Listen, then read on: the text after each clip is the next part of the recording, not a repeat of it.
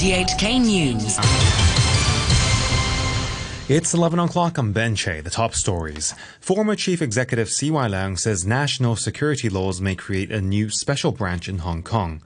The territory's last colonial governor, Chris Patten, says the West must stop kowtowing to China. And the police issue a warning as calls grow online for people to join a protest tomorrow. The former chief executive CY Leung says a new national security law could see the creation of a domestic intelligence agency along the lines of the colonial era special branch. Mr. Leung says most places have some kind of a domestic security agency, citing Singapore's own special branch and various U.S. intelligence agencies. Mr. Leung said Hong Kong's version was closed down by the British administration before the 1997 handover all jurisdictions in the world, uh, including uh, the ones in Western uh, countries, uh, have uh, laws that protect national security. Now, Hong Kong is an exception, and we do not have any law to protect national security. And that's the status now, and it has been for the past 23 years. Mr. Leung said the new national security laws had two main targets.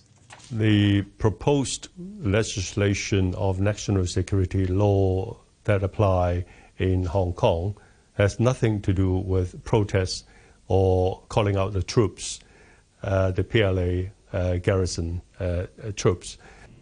The proposed legislation is intended to deal with essentially two things. One is the pro the pro independence movement, pulling Hong Kong away from uh, uh, China, making it uh, independent. So that's one. Uh, the other is terrorist acts.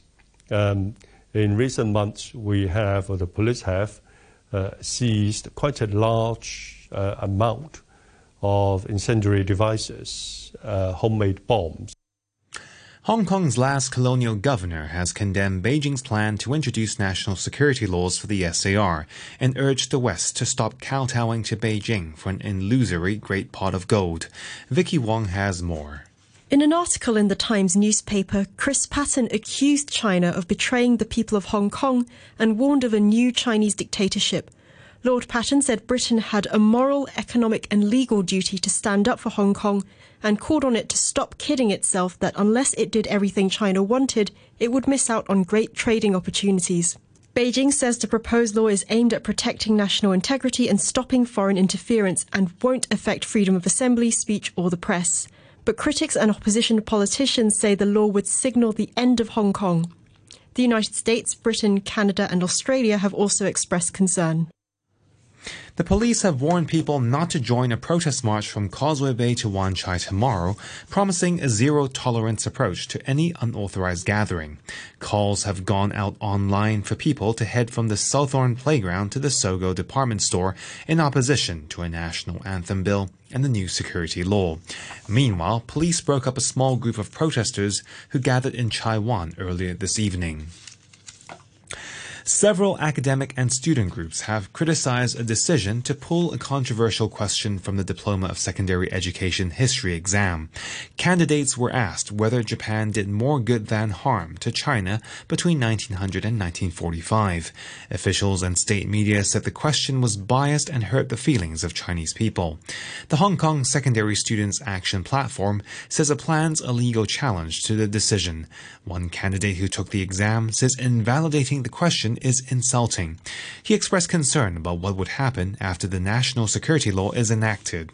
So we are worried about when these security law are really happening, then we will lose any space for us to discuss or lose all the space for us to learn the sensitive history or even the independent thoughts will be affected. Turning overseas, Myanmar has until today to hand over a report to the International Court of Justice detailing steps it's taken to prevent atrocities against the Rohingya ethnic group. The report was ordered by the UN court. The Burmese government said it intended to submit the report. The BBC's Jonathan Head reports. Myanmar is trying to clean up its international image before this report was delivered. A leaked video showing soldiers beating and kicking villagers in Rakhine State earlier this month was quickly acknowledged by the military with a promise to punish the perpetrators, a rare demonstration of accountability. But those Rohingyas who remain in Myanmar are still subject to discriminatory laws and restrictions and often confined to squalid displacement camps. RTHK, the time has just gone five minutes past 11. The office of the British Prime Minister Boris Johnson has defended his special advisor Dominic Cummings over an alleged breach of the coronavirus lockdown.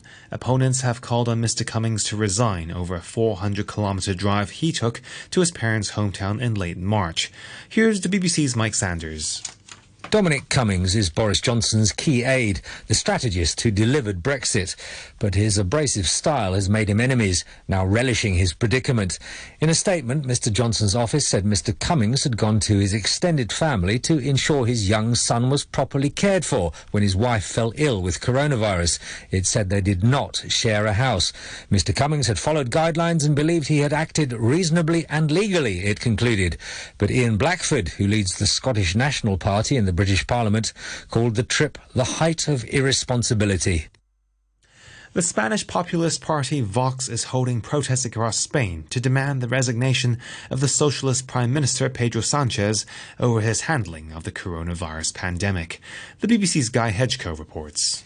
The far right Vox Party is leading today's demonstrations, in which those taking part are driving cars in order to ensure social distancing. They blame Mr. Sanchez for both failing to control the virus more effectively and for keeping the country under lockdown so long.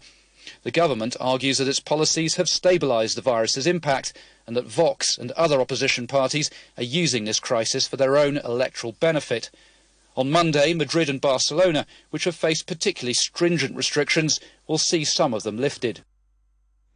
The first funerals are being held in Pakistan for victims of the plane crash on Friday, in which 97 people died.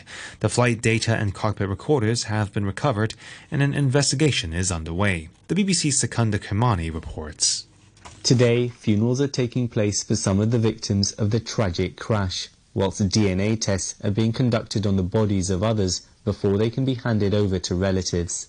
The pilot's last communications with air traffic control indicate the plane's engines had failed. An investigation is underway with preliminary findings expected in a month. Pakistan's Pilot Association has expressed concern that previous probes have not been thorough enough and called for international investigators to assist in the inquiry. To sports now, and the Japanese tennis star Naomi Osaka has become the world's highest paid female athlete, making almost 1.4 million US dollars more than her nearest rival Serena Williams over the past year. The BBC's Stephanie Prentice explains how she did it. Naomi Osaka has emerged as a tennis sensation in just a few years and earned $37.4 million in the past 12 months. Her running power rocketed after she won the US Open in 2018, beating Serena Williams in straight sets in that final, and then she won the Australian Open in 2019, going on to become the first Asian player to be ranked number one in the world in singles. She managed all this with what insiders call her attacking or aggressive playing style, and she has a powerful serve that can reach 125 miles per hour. Her current fortune is down to prize money from tournaments, plus lucrative endorsement deals with brands like Nike, MasterCard, and Nissan. The English Premier League's players are also back in training, with the league looking to resume fixtures next month in football. However, six people connected to clubs have tested positive for coronavirus in checks last week. Some players, including Chelsea's French midfielder N'Golo Kante, have skipped training because of health concerns. The Premier League's chief executive Richard Masters has this message for the players. We've done everything we possibly can to make return to training as safe as possible for you and therefore for you and your family. We've put in place testing programs and all the different protocols in order to protect you and your livelihood and we think it's safe to return.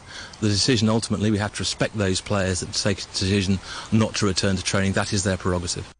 And to end the news, the top stories again. Former Chief Executive CY Leung says national security laws may create a new special branch in Hong Kong. The territory's last colonial governor, Chris Patten, says the West must stop kowtowing to China. And the police issue a warning as calls grow online for people to join a protest tomorrow. And that's the news from RTHK.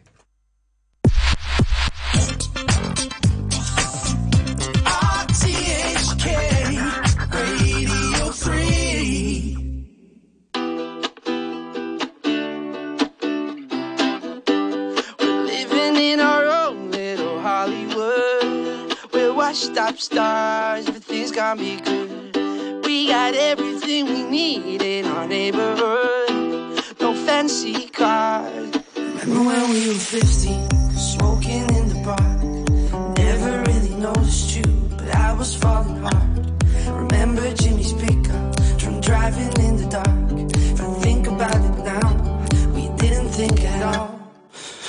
Oh. Living in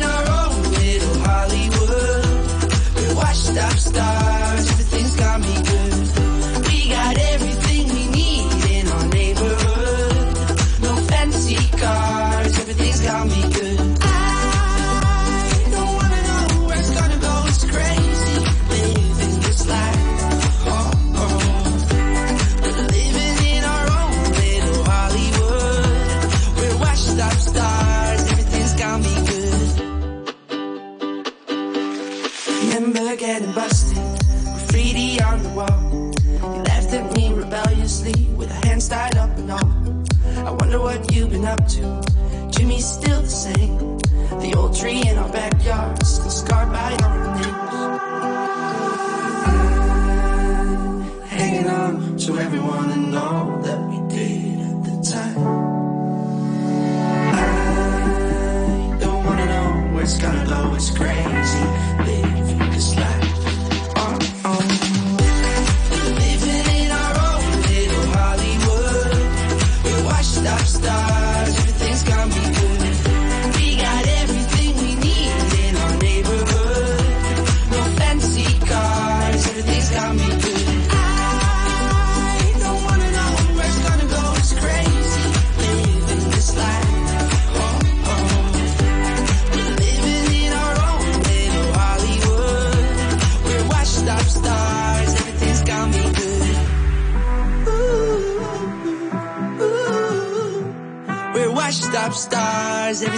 gonna be good. We're washed up stars, everything's gonna be good. We're living in our own little Hollywood. We're washed up stars,